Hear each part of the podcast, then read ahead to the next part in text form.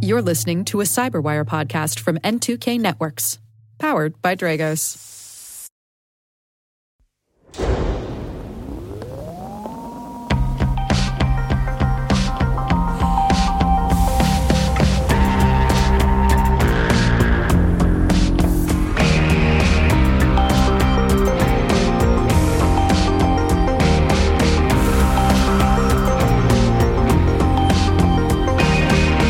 It's November 1st, 2023, and you're listening to Control Loop. In today's OT cybersecurity briefing, Rockwell Stratix routers are vulnerable to a Cisco zero day, Security Week's ICS cybersecurity conference. Malware attacks against IoT devices increased by 400%. A nuclear power plant operator is cited over a cybersecurity plan, and CISA's ICS advisories. We welcome guest Garrett Bladow to the show. He's a distinguished engineer at Dragos. We caught up with Garrett at the CyberCon 2023 event in Bismarck, North Dakota. He discusses active visibility into OT systems. The Learning Lab has the second part of Mark Urban's conversation about cyber threat intelligence with Paul Lukoskie, who is Dragos' Director of Intelligence Services.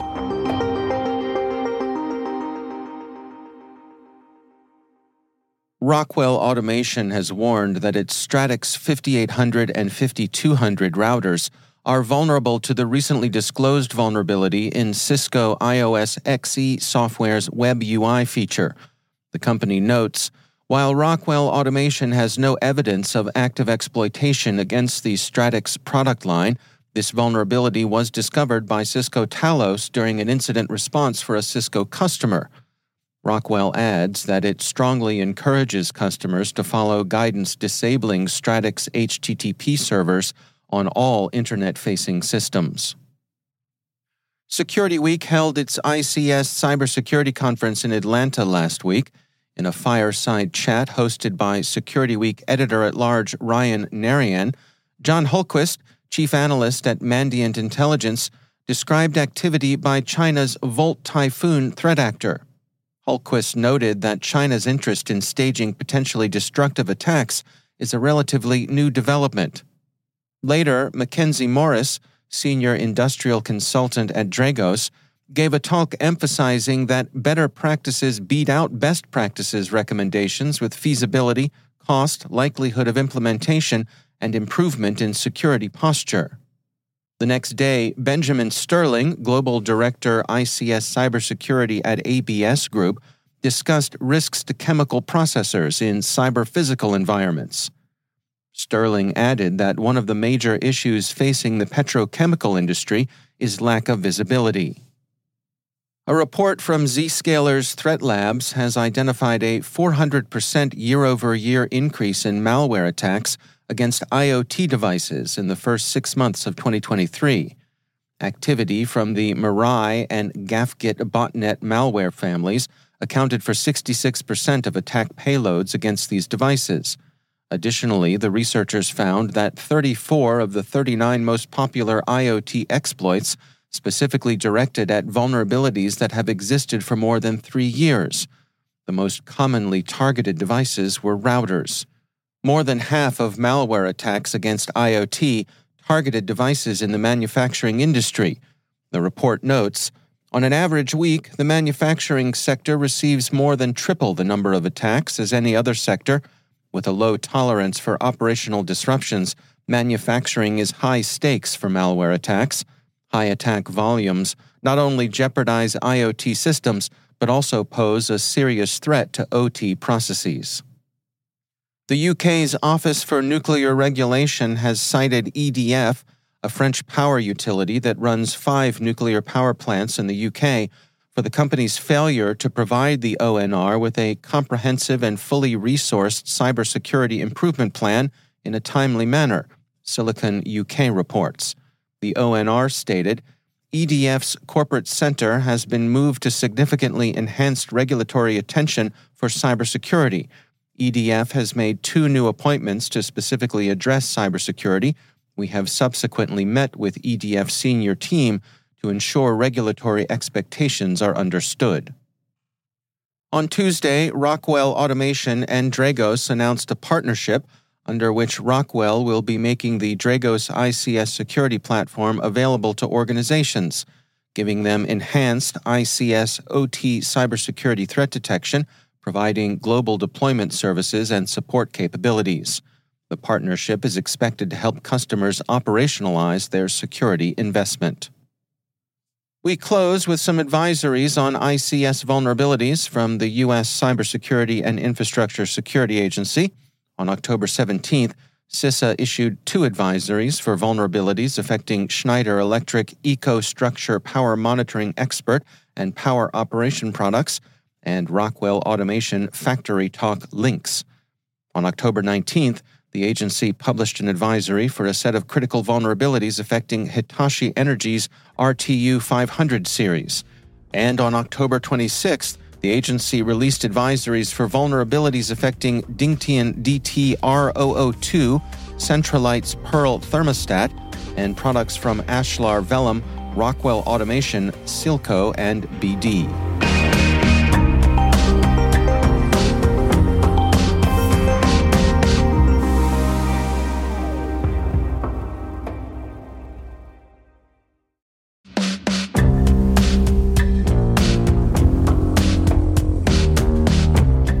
Recently attended CyberCon 2023 in Bismarck, North Dakota, where I had the pleasure of catching up with Garrett Bladow.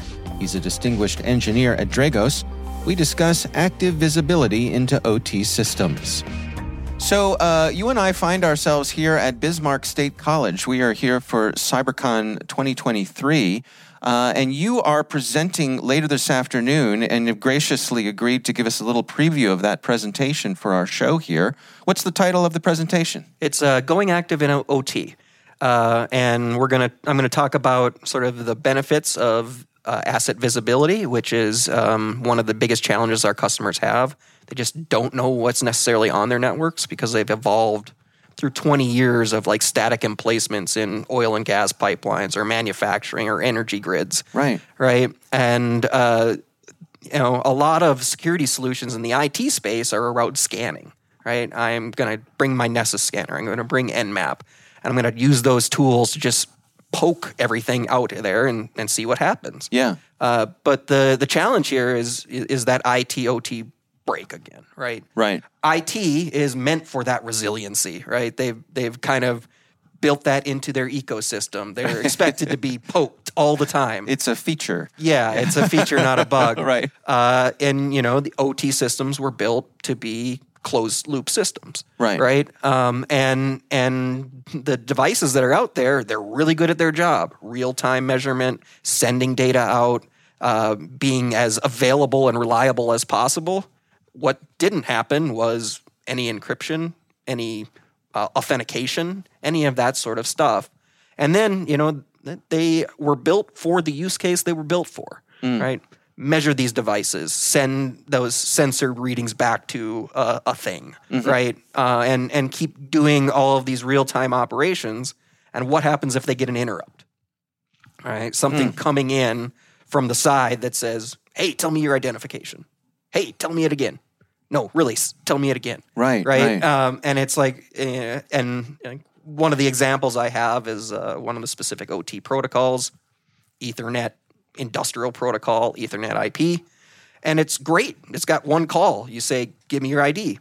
Everything comes back. You get the serial number, the product name, when it was last installed, when it was updated. Right. You can even get the software that was installed on it and bring it back. Um, the challenge is you know, if you do that a million times in a row, the darn thing falls right over. Right. Because it's trying to do the measurements, it's trying to, you know, grab the stuff from the actuator, and then it's trying to answer your question, and you're just like, you're, bug off. You're, you're like that toddler, like, mom, yeah, mom, exactly. Mom, yeah. mom. Um, and, you know, and again, it's, uh, there are programs out there like Nmap or Nessus that people will take off the shelf and try that. Not that they're bad technology at all. Hell, yeah. Heck, they're great for cybersecurity tools. Right. But uh, you know, when you when you take that and take it off the shelf and just say, you know, beep bop boop, do that thing that I've asked you to do in IT, but against OT systems, there's all these unintended consequences because OT is IT plus physics, right? Can you give us a, a sort of a, a, simplified example of a, of a system that would uh, kind of fall victim to this? You know, what sort of workflow would this apply to? Right. So uh, you know, we'll we'll look at like oil and gas pipeline, right? Uh, a lot of them have these programmatic logic controllers, PLCs, um, and those devices are taking the measurements from the sensors, or maybe they're moving an actuator. Right. This is literally like I am opening the pipe, I am shutting the pipe. Right. How much pressure is in that pipe? You know, how much is how much liquid or whatever is flowing through that pipe. Right. All of that is happening and it's and it's trying to send that data back to some sort of historian or uh, human machine interface you know for that control op- engineer operator to say my pipeline is green today. Right? Everything is working as i as i intended it to. And oh i need to shut that pipe. I'll hit the button. Boop. I can see that that button happened. The pipe shut. Right? All of these things are are going on um, in in that real time real time automated fashion. Right. uh, you know, all of these protocols are are running this, and they're intended to be fast, loose, make sure you know its availability overall. Right, that's the only thing that's really emphasized in in that world. And uh, now, if an attacker should gain access into uh, that environment, right, everyone thought their systems were air gapped in six years of Dragos doing business and professional services and reviewing architectures and doing instant response, we have found exactly zero air gapped OT systems. Right? Um, and it doesn't take a lot of technical expertise to go in there and write a packet because they're mostly uh, UDP, user datagram protocol, right? Right. Just write one packet on the wire and that's it. You don't even have to have a session poof, shoot that out. That thing is now off its track and not necessarily, you know, working in the same uh, working state that that you have. Right? They're all open. They're all read write. Um, there's not like I can put a lock on it and say stop listening. Right? There's no firewalls on them. Uh, They, they so help me understand here. They're they're they were not built with um, any sort of uh, adversarial communication in mind. Not at all. Right. Again, this protocol that we're talking that I, I'm emphasizing, Ethernet IP, uh, it was it was built in 1991. Right. Uh, defense in depth was not a concept yet. Right. Uh, another one, Modbus, another protocol that's in this heavily used in the OT space, was built in 1979. Right. We didn't even know that computers existed half the time. Right. Right. Right. Uh, and you know these have evolved, and they've always evolved in that that context in the OT world of, don't worry, no one else has access to this system. It's closed. We'll we'll never you know have to have worry about an intruder in this system. We mm. control everything, mm-hmm. right? And now with the OT IT convergence that we're seeing across the world, you know that is not true anymore. The the advent of industrial IoT, right, where I have a 4G, LTE, 5G device, you know, it's now controlled wirelessly, Right. um, and it's sending those same data. I don't even control the wires that go to it anymore. To what degree is it a challenge to um, know that the information you're getting back from a remote device is truth, is, is ground truth? In other words, this this device is telling me that the valve is open, but unless I have someone with eyes on, how do I know the valve is open? I suppose I know the valve is open if the other thing is measuring flow through the pipe, right? Is that That's typically it, how it right? works? It, it's it's yeah, it's it's a lot of redundancy in these systems Okay. to kind of you know give that control engineer that peace of mind that the system as a whole is working as it's intended. I see. But again, from an attacker perspective, which is typically where I come at it from, that's one of the biggest uh, impacts that that is that can happen in a control system. Right? We call that uh, lack of visibility or lack of control. Right? Lack of control is I've lost control of the entire device. Lack of visibility is I can't trust the data that's coming back from that. I see. Right? And it's very, very easy from an attacker's perspective if you're in the system to send the inputs back to something that's reading the console, you know, that the end control engineer is looking at. And, you know, you can make it look red when it's green or, or green when it's red. Um, and that includes even the, you know, the readings that are coming from a pressure sensor or that, right? You can fake that funk uh, if you know what you're doing from a protocol level. Um, but again, you know, control engineers don't always look at one component; they always look at the system. And so that's the bigger challenge from an attacker perspective is how do I make everything look like it's supposed to across the entire ecosystem. Yeah. So, what are you proposing then? I mean, in, your presentation today, uh, it's not just doom and gloom. You've got some solutions in mind, right? Right. Um, so, a lot of it is go to a vendor that knows what they're doing in the OT space, right? Uh, one of the things that our our technology does is we've actually taken the write capacity out of it. It's only read at this point right? Uh, and so we we are not able to go and change the values within a system and and do things, even if an attacker would gain access to the software we're giving, you know, the control engineer. Um, and you know, a lot of it is really just understand the context of what you're doing. And the the biggest takeaway, and this is the last slide in my deck, mm. is do not do this on production systems ever bar do, none. Do not do what on production? Do, do not go. Do not do active identification or active, you know, looking for your assets when a system is in production. Okay. There's always an unintended consequence to what you're doing. So let me push back on you there a little bit. You know, I remember from uh, in a previous career when I was in the the digital video world, there was a saying, you know, never update your software uh, in the midst of a project, and the challenge was we're always in the midst of a project. So, uh, is this a matter of um, regular downtime, scheduled downtime, those sorts of things? It is, but that but that's built into an OT systems lifecycle. Yeah, right. That you know, if you're running a plant, uh, an oil refinery, mm. they're literally shut down for probably two months out of the year for health and safety and maintenance, not just of you know the pipe is worn but it might be, you know, they're replacing pipes, they're replacing this PLC, they're doing all of these different things, and that's built into how they operate an operational technology platform. Um, and so what we're what we're saying is that's also the time when you start to do your active testing of the systems to make sure that they're working as you intended, and also to find that PLC that someone stuck in the rack five years ago that you didn't know. Right, right ultimately, where do you suppose we're headed here with this? I mean, what is the what does uh, the the ideal future state look like to you? Uh, what the ideal future state that I think we're we're headed to is that hybrid environment. Right, most of the OT security vendors in this world they they have some sort of sensor product, mm. right, that's out there passively listening to the chatty protocol traffic that's happening. They'll identify assets. They'll make sure that everything's in you know quote unquote normal state, right? Uh, and we can introduce uh, an active component to that. Maybe as an actively, I can send a you know give me your identification packet, right? But I don't even have to listen to it. I send that out. The thing, the the device burps out their identification, and my sensor picks that up and I don't have to even further interrogate that or ask it more questions or even you know push its registers to the limit because I've I can do it with sort of one shot and use the rest of my technology uh, in order to help and facilitate that sort of hybrid environment. Mm.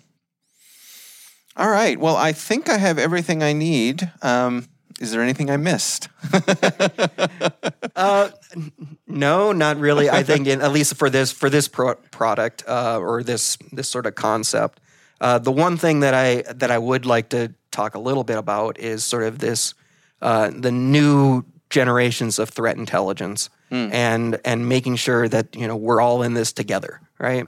So a lot of of what we're we're doing is these shared threat intelligence environments uh, and uh, being able and participating in that. Um, the nice thing about a lot of the technology that we've built there is that it is anonymous, right? You can provide anonymous data that's not going to get you in trouble with your regulators mm. uh, or any of that sort of data to help in the common defense of these systems. Um, we're already seeing it pay dividends uh, with Dragos Neighborhood Keeper. Um, but you know, if there's anything that you can participate in uh, in that sort of ilk, please, please do. Uh, the other part of that common defense is common action. Uh, one example that I really like to push is uh, it's an it's an electric utility concept um, of like the old lineman, right? The lineman in the truck. If there's a hurricane in Louisiana, North Dakota is going to roll truck down and help those people uh, to bring back power in that environment. Right? Right, right. We're not we're not busy. You know, Right. it's spring here. Right?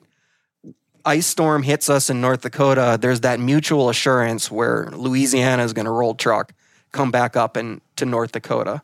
And what we're starting to see is that same concept being applied in the cyber environment, um, where you know there may be a large investor-owned utility that has the money to have an IT SOC, an OT SOC, you know, Intel analyst sources, right? All of these things that come with actually being able to, uh, you know, invest in your cybersecurity program.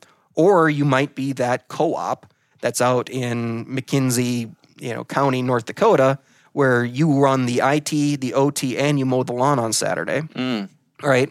And this thing blips across your screen, and you have no idea what it does, right? It's what we're trying to do in this mutual assurance is being able to click a button and say, "Help me." um, and having yeah, that investor-owned utility, maybe in you know a different region in the United States, bring their expertise, help that person get the data they need, and then at the end they all press a button, right, and everyone goes back to being anonymous. And that's uh, one of those things that we're we're really trying to push for common defense here at Dragos. Our thanks to Garrett Bladow from Dragos for joining us.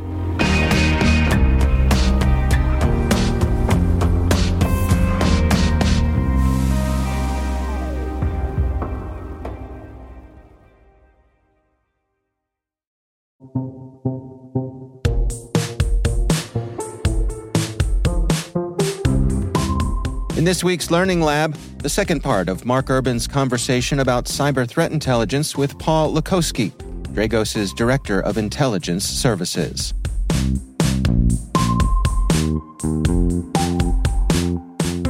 Hi, this is Mark Urban with another edition of the Learning Lab, and today we're going to talk about um, threat intelligence for operational technology. And I'm joined today by Paul Lukoskie uh, here at Dragos. Paul, welcome. Thanks, Mark. I really appreciate the uh, opportunity to talk about this. Could you talk a little bit about what does a threat intelligence vendor deliver? And we'll just use the, the Dragos context. Like, how do we deliver that intelligence to a customer environment? Sure. So, in the context of Dragos, one of the one of the primary ways that we have prioritized delivering threat intelligence, or at minimum, having a, uh, a threat intelligence influenced capability is, is with the Dragos platform. And what I mean by that is our threat intelligence team uses everything that we gather during our daily hunts and, and we create detection signatures that are then deployed into the Dragos platform. So for the customer, having an intelligence driven detection within Dragos platform, it's, I mean, not only is it one of the, the aspects that really differentiates Dragos from other threat intel vendors in the, in the same space, but it gives kind of like that backstop, that peace of mind to Dragos platform customers that they know that any alerts or detections uh, that are popped up that, that pop up in their platform, there is a, a threat intelligence nexus upstream from that detection. And there's always the opportunity to kind of have that reach back into the Dragos ecosystem and ask for additional context. Now, with those detections, uh, I will say that sometimes detections don't always provide the, the right level of context. So that's one of the reasons why whenever we're having those conversations with people, I, I always, and, and irregardless of whether or not this is a Dragos customer or a Mandiant customer or a CrowdStrike or whoever, it's always good to have multiple points of view. And it's always good to have that kind of understanding of how different components of the threat intelligence delivery model works. And what I mean by that specifically is you want to kind of break it down into three different areas. So tactical intelligence, strategic intelligence, and operational intelligence. And, and this is how I always describe it to our customers at, at Dragos Intelligence, or our customers of Dragos Intel. So tactical intelligence, it's really designed for kind of that immediate human or security device action. Usually they're driven by indicators of compromise, like I said earlier, malware hashes, uh, IP addresses, domains, URLs. Detection signatures, vulnerability information like CVEs and things like that, CVS, uh, CVSS2 scoring. An example in worldview of what uh, could very easily be um, consumed as a tactical deliverable is the weekly suspicious domains report that we internally lovingly refer to as quote unquote the DOM. And those reports capture uh, every single week hundreds of domains and IP addresses that we have assessed to be either at minimum suspicious and at most certainly malicious. And they are often masquerading as OT vendor uh, URLs. Um, the app, right? A lot of them we see masquerading as very common uh, malicious domains that are um, trying to mimic Microsoft O365 logins, things like that. So really aimed at credential theft and those initial intrusion techniques. Um, and then we have strategic intelligence, which is really designed for long term projects and security strategies and investments because it focuses on trends and patterns that we've observed over a measurable period of time. So in the last quarter, we've observed X percentage increase in ransomware operations impacting industrial organizations. And, and the idea there is that if you are an industrial organization and you're not paying attention to ransomware, then you probably should be because it's clearly ramped up over the last 90 days. Um, in worldview, an example of this would be our executive threat intelligence, uh, our executive threat insights report, which is a quarterly report that provides a retrospective of, of the past quarter's OT cyber threat uh, intelligence. And then lastly, operational intelligence, which is really the bridge between tactical and strategical intelligence, and, and that it expands on tactical indicators with that added context. And, and that added context can be anything from uh, those post compromise behavioral elements like the adversary gets into the environment and then they move laterally through the IT environment using PowerShell and other Windows native tools. And once they find the, you know, the DMZ, these are the things that they do. And then obviously probably the biggest uh, context that can be added is, is really around like, what is our assessment of the adversary's objectives? What are they really trying to do? Is it information gathering? Is it intellectual property theft? Is it destructive or disruptive operations? Is it reconnaissance? Or in the sense of the cybercrime ecosystem, is it monetary gain? Is it kind of profiteering? So all of those things are, are added context that we kind of lump into that operational intelligence. And within the Dragos uh, worldview uh, portal, we have different types of reports that meet and exceed all of those elements. Just as a quick summary, uh, you know, a lot of the intelligence is compiled into software that operates on the Dragos platform to fire detections against some of these threat behaviors. So that's kind of thing one. Uh, thing two is then a worldview subscription. In our example, delivers kind of reports, analysis, etc., at the tactical level at the operational level that adds context to that technical level, and then that the strategic level that get, might give more insight into kind of threat groups and campaigns and overall. So that's a good kind of uh, taxonomy there. C- could you give me one or two use cases if I'm in an Intel group in a company that, you know, I have I don't know, three, five feeds, including like Dragos. How is that? Can you give me an example of how OT threat intelligence thing that comes through worldview would be used in the context of, I don't know if it's a SOC analyst in, in a specific environment. Uh, just give me a use case about how that would be used in a use case form. Sure. So, one very distinct use case that I can reference, and, and that's because one of uh, we, we dealt with this exact situation with one of our concierge customers is um, so there is a significant risk trend that we've observed with industrial organizations in that there is that there are often quite a number of OT devices that are publicly accessible from the internet. And with the Dragos threat intelligence team, we have a number of different tools and, and techniques that we use to kind of identify those things. But what that does is it creates a point of entry in which adversaries can almost directly access the OT environment without having to go into the IT environment, root around, figure out where everything is, enumerate the network, and then successfully navigate over into that and establish persistence. What these publicly accessible devices do is they're you know RDP servers and, and, things like that. And sometimes we've even come across circumstances where RDP servers are using very very weak credentials or the default credentials that were supplied by the vendor at the onset of deploying it within the OT environment. So we came across this circumstance with one of our concierge customers and our concierge analyst that was supporting them observed some kind of bizarre activity. They're also Dragos platform customer, and, and we observed uh, some bizarre activity where it seemed like there was some brute force attacks that were happening. And what our concierge analyst figured out was it was they had a, a, couple of different RDP servers that were linked to their um, that were linked to different engineering workstations within the OT environment, and they were publicly accessible. And adversaries were trying to brute force their way into those RDP servers. So, in this use case, we notified the uh, the concierge customer, and then we worked with them to help identify those external network based indicators that the adversaries were using to conduct the brute force attacks so that all of that network traffic can be dropped at the firewall level.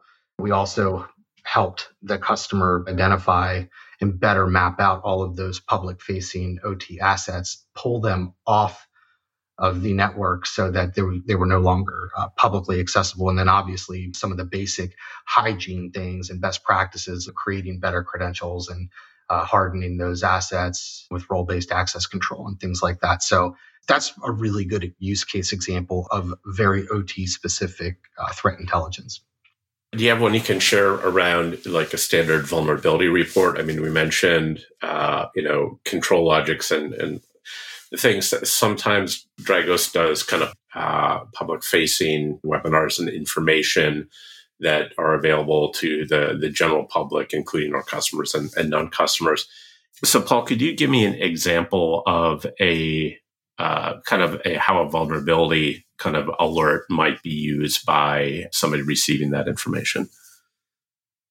Somebody that's receiving one of our vulnerability alerts within their environment through Worldview what they would want to do is dig into the vulnerabilities, uh, the vulnerability specifically, and the the unique aspect of Dragos intelligence and, and the vulnerability threat intelligence that we provide is that all of the assessments are driven from um, all of the assessments are driven from our own analysis and research conducted at our ICS range located in our at our headquarters in Maryland.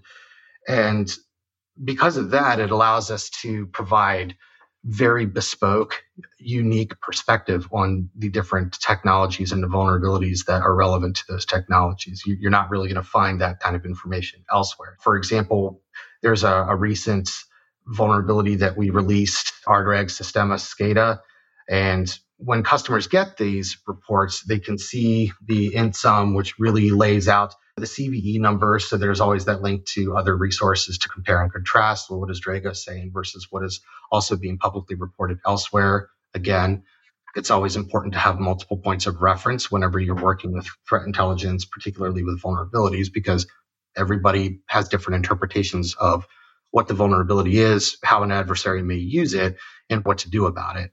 We include a lot of uh, our obviously assessment around you know restricting access, um, whether or not there are public proof of concept exploitations that exist. So customers can take these assessments, identify whether or not they actually have the technology in their environment, because as I mentioned earlier, that's always a big uh, unknown with many organizations is what they actually have in their OT environment and then taking the vulnerability assessments that we have here using any uh, of the information that we've provided, whether or not if it's remotely ex- exploitable, maybe you take that information and then build out processes and protocols around those de- uh, vulnerable devices so that it's no longer remotely accessible.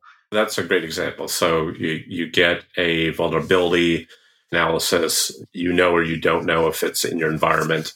If you do have your environment, it provides kind of like, hey, here's some steps you can take to limit the risk associated with this particular vulnerability, like implementing specific access controls to remove external addressability of that. Good example. What, what happens then uh, if they need kind of more questions? Obviously, there are these standard reports that come in, they can utilize them. Good intelligence uh, means that it's practical to operationalize in their environment and is there is there room for if they need a clarification on something or if they need to understand a little bit more fully than what's in the report?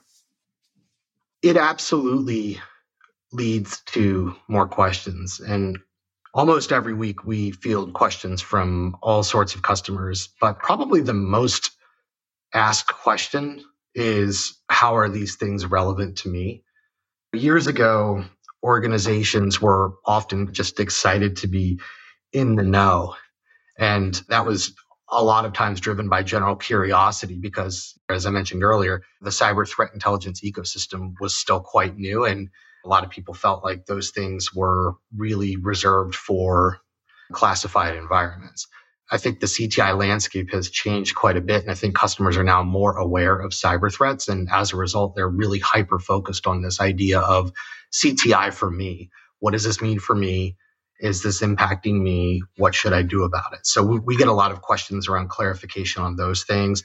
And one of the neat things about being at Dragos and, and standing on top of the mountain in terms of OT threat intelligence is that we field a lot of questions from customers that are really just asking us our opinion on different things. And that in and of itself is really cool because it gives us an opportunity to maybe train our attention onto different areas that we weren't necessarily thinking about. A really good example of that is you have a customer that says, yeah, hey, we saw these localized news articles about ransomware being successfully deployed in an organization's OT environment. And as a result, all of their OT environment got locked up and they had to completely shut down their operation. What do you know about that? And that kind of gives us uh, a little bit of an opportunity to retrain our focus onto okay well how do ransomware operators actually get into an IT environment or an OT environment what are the common points of entry there historically what ransomware operators have gotten into the OT environment before deploying the ransomware and just kind of allows us to build out that level of expertise into a variety of threats that are directly relevant to the OT environment. And at the same time, it allows us to build up those bona fides with those specific customers and continue to be that trusted advisor. And it's really cool when a customer pings you directly and says, Hey, Paul, we saw this. What do you think about it? They're not asking you for an official confidence based assessment. They're just simply asking, What do you or your colleagues at Dragos think about this particular threat intelligence topic because we're interested in knowing what you think. And that doesn't have to be anything formal. And that's one of the really nice aspects about having a, a, uh, a really quality threat intelligence capability like we do. Excellent. Ladies and gentlemen, Paul Lukoskie, uh, part of Dragos threat intelligence team here focused on the OT side of threat intelligence. And that'll be a wrap for today's Learning Lab on Threat Intel. Paul, thanks very much. Thanks, Mark.